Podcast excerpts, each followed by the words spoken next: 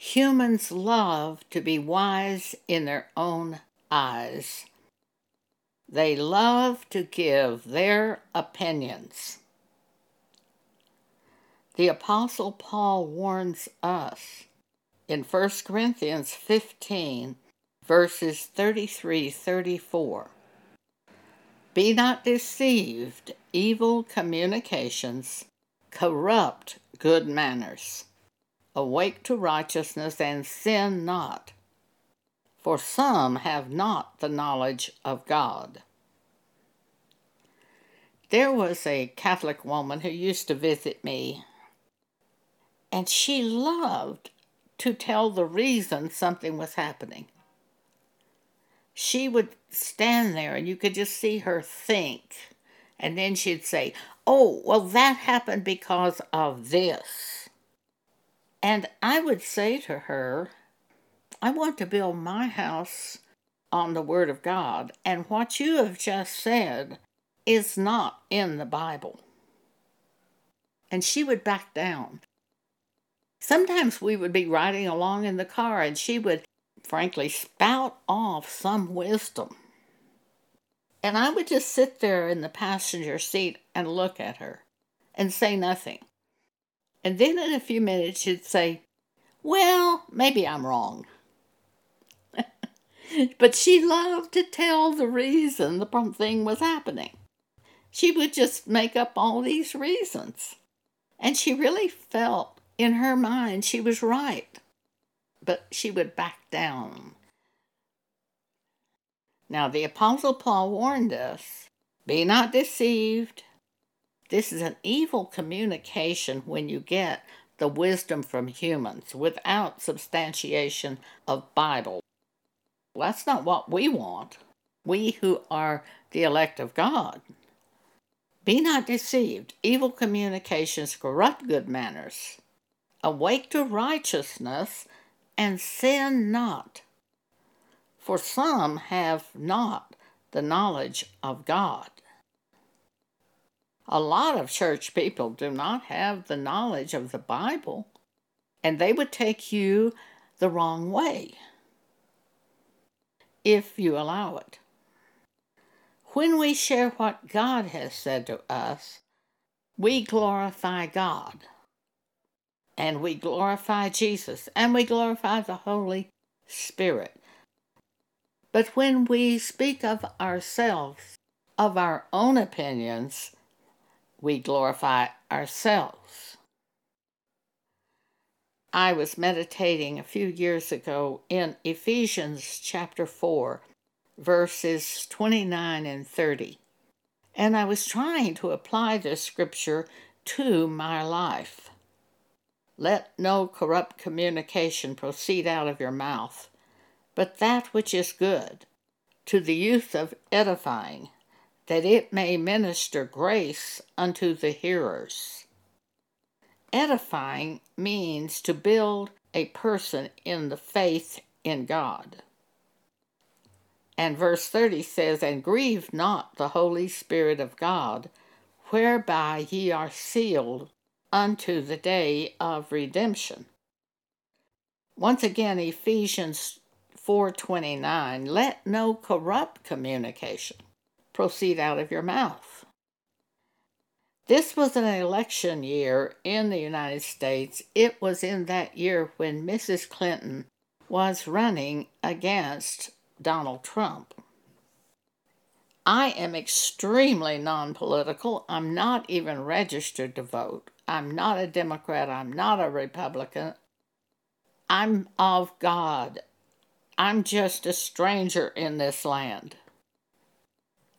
And yet, I had been watching television and they would show Mrs. Clinton and they would show Donald Trump. And it became interesting to me. That's corrupt.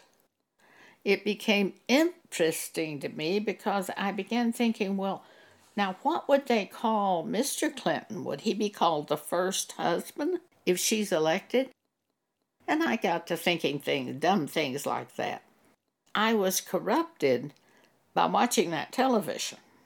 And yet I was studying this scripture and trying to do it. let no corrupt communication proceed out of your mouth. At that same period of time, I went across the street to visit my neighbors. We were sitting in their living room talking, and I had this incredible desire to ask them, And what do you think about the election? Oh, what is that going to produce? It's not going to be edifying to anybody if you ask them that question. It will not minister grace to the hearers. But oh, how much I wanted to say that. It was so strong. About three different times as I sat there, it was almost like I had to put my hand over my mouth to not speak those words. What do you think about the election? I knew that wouldn't be edifying. It would not minister grace. It would loose the gates of hell, literally. Finally, I just got up and went home and did not speak. You do what you have to do to keep from hurting another person. In 1 Corinthians chapter 2, the apostle Paul said, "And my speech and my preaching was not with enticing words of man's wisdom, but in demonstration of the Spirit and of power, that your faith should not stand in the wisdom of men, but in the power of God. Speak what the Holy Spirit gives you. One day I was playing golf with two women. One was a Church of Christ member, the other was a Methodist. As we walked along the golf course, the Methodist woman began to speak about people who judge other people. The Holy Spirit brought up to me through my mouth these words If you judge that other people are judging, aren't you judging? And she went, oh! It was like a balloon that had been filled with hot air and you poke it with a pin. Turned out this woman was dying. I didn't know that. Nobody knew that. After I spoke those words, she had her husband call me, and he said, Vanetta has cancer, and we have a few people that we want to tell this to, and you're one of them. We want to tell you that she has cancer. And I said, Vanetta has cancer? And he said, Yes. They wanted to tell me. Why do you think they'd want to tell me? Because she recognized God in me when I said those words. And she knew that if there was any hope for prayer, I would pray. The woman who was director at the Bridge Center her grandfather was a Baptist preacher. I often shared with her things of God. And if somebody at the Bridge Center was sick, she would almost invariably call me and say, So and so has such and such. And I would say, They do? I would be so shocked. Well, why was she calling me? She had this feeling that I would pray. And she also felt I would go see that person and counsel them. So we speak the things that God gives us to speak. And when we do that, the other people recognize that we are of God. But when we share our own opinions, we are often trying to bring glory to ourselves and to have other people praise us. One last scripture today Psalm 111, verse 10. The fear of the Lord is the beginning of wisdom.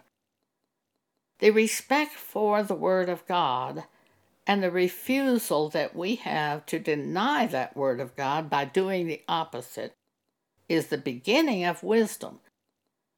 So if you're studying Ephesians 4:29 where it says let no corrupt communication proceed out of your mouth but that which is good for the use of edifying that it may minister grace to the hearers.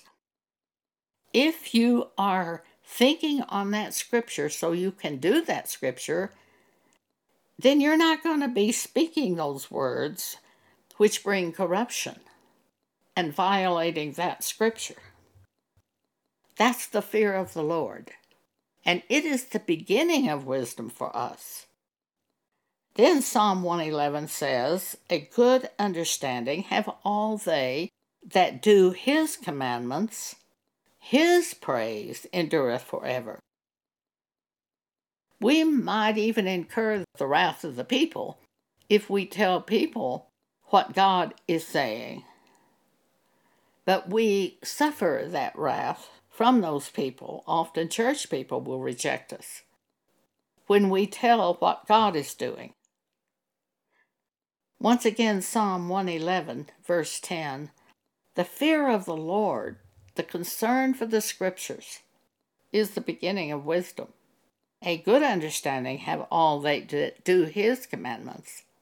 His praise, God's praise, endureth forever. Thank you for allowing me to speak with you today.